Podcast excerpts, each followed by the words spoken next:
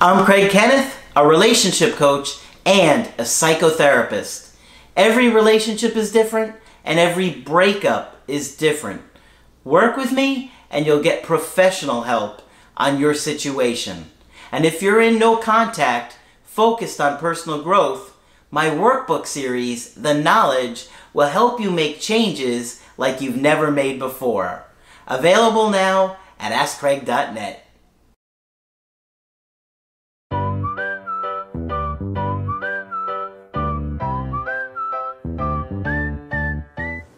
Hi there, I'm Coach Craig Kenneth, I'm Coach Margaret. and today we're going to be talking about breaking up when there's a death in the family. You know, surprisingly, to many people out there, but not to us, Up to us. we do see a lot of breakups around a death in the family. And you wouldn't think that it would cause one, but it really can. Yes, and does quite often apparently. All right, now I had observed this. Craig had observed observed this. We had talked about it. I did some research on it, and apparently it's quite common. Enough so that there is material written about it. Um, and I had just recently talked to two people who were saying that their partner broke up with them when they had a death in the family because they felt like they couldn't handle a relationship and worrying about a relationship while they were trying to grieve. So that makes me wonder right off the bat how comfortable the relationship is.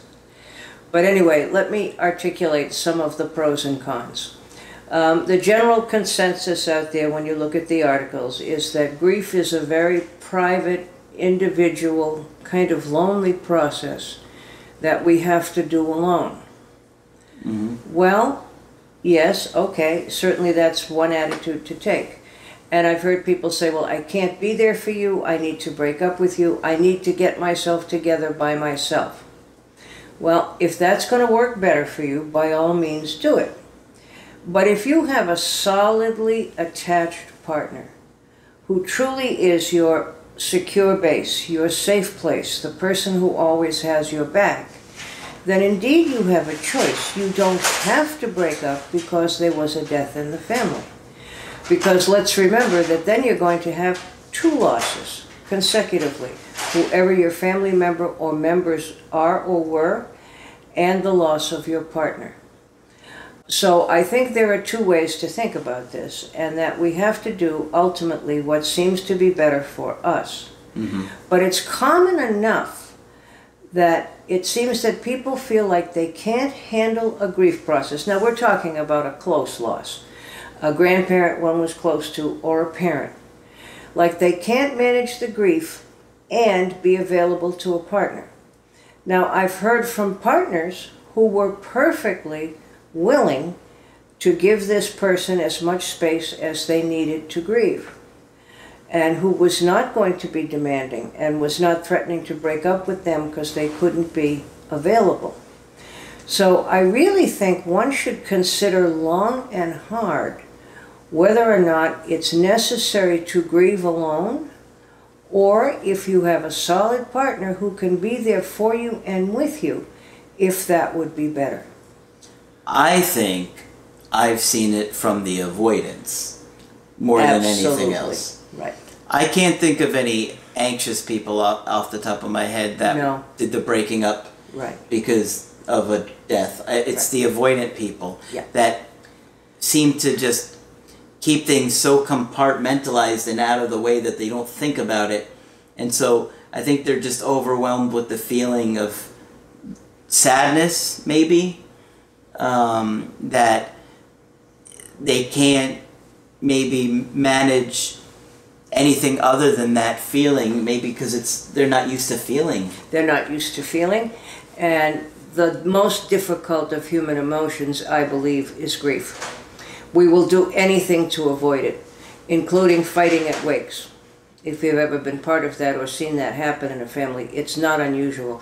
It's much easier to fight than to really be sad and kind of wrap your mind around the sadness. Now, for an avoidant who learned early on in life, remember, that you can't count on other people um, and you're pretty vulnerable when you're grieving. If you're newly grieving, if people look at you sideways, you can burst into tears. Or you can have really rapid mood swings. Or you can suddenly get tired. I can remember when my mother passed, I would function during the day at work until about 3 o'clock in the afternoon, and that was about as much as I could do. I didn't make it for the next two hours terribly brilliantly. Um, so there are all kinds of ways that people grieve. But I hate to have to see people go through it alone when there's a partner there willing to be with them. Mm-hmm. And for the avoidant to be that vulnerable and to count on help from anyone with such, with such an unspeakable concept as grief, I can see why it would scare the dickens out of them, can't you? Yeah, I, it's it's hard for me to really understand the avoidance sometimes. I can understand what they're gonna do and expect it, but it's hard for me to really grasp that mindset of how they're thinking because it seems like they just ha- have spent their whole life pushing feelings out of the way. That's right. Um, even good ones sometimes. But the thing is, if they get too close, remember the panic and disappointment of a little kid when mom isn't there. And that's really what it's about. So, of course, when vulnerability and being attached and accepting help comes up in adulthood, it's oftentimes so scary that they can't do it. And of course, their very well meaning partner doesn't know to say, I know how scary this must be for you. Um, and I'll give you all the space you need.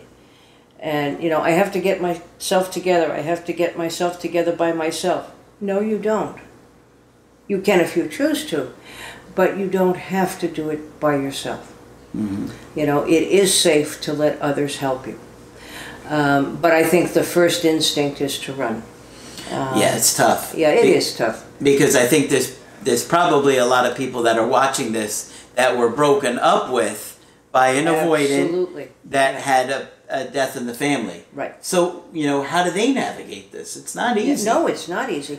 And what I can tell you is it is not your fault.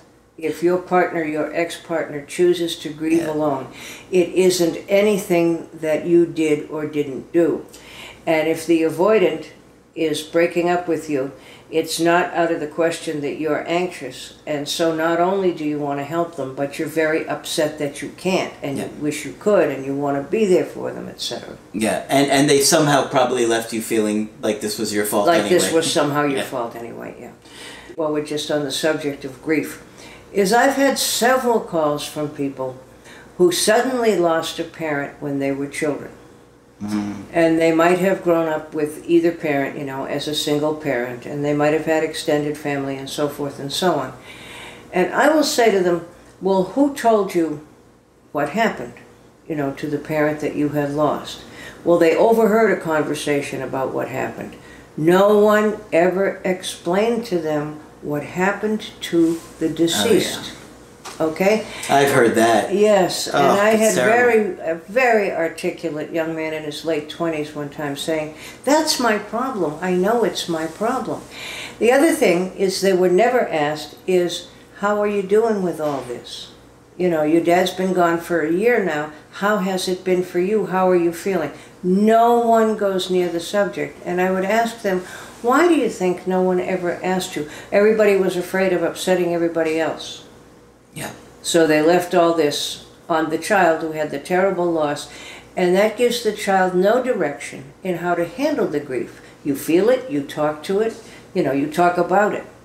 Um, so grief, How many times have we seen it that a death of a parent and they sweep it under the rug? The other parent doesn't even talk about it Right, anymore. exactly, It's like they never like existed. they never existed, right? what? And we certainly haven't taught our child how to grieve, you know, or that it's an, an acceptable emotion. Um, and there are stories. There, there's a famous story about the Kennedy family. We all know them. And when the oldest of the brothers, whose name was Joseph, I believe, after the father, was killed in World War II. Now remember, there was no electronics then, like we know them now, and somebody came to the door with the mm. telegram that he was killed in combat.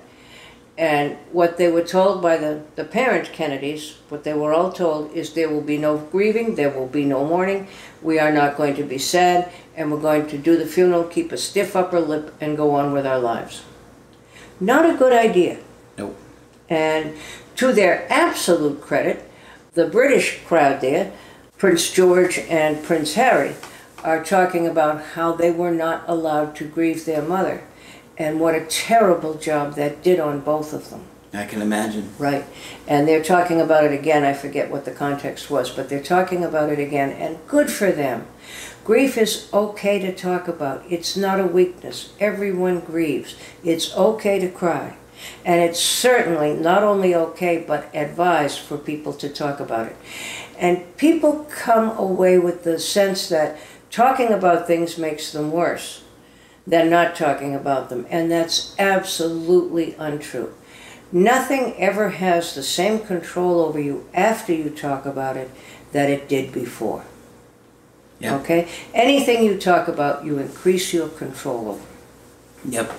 Do you think that kind of stemmed back to like World War II when people were saying, don't talk about it, don't talk about what happened, don't talk about it? And so it kind of got more ingrained in the culture where we don't talk about Well, I think in every war there ever was, that has come up.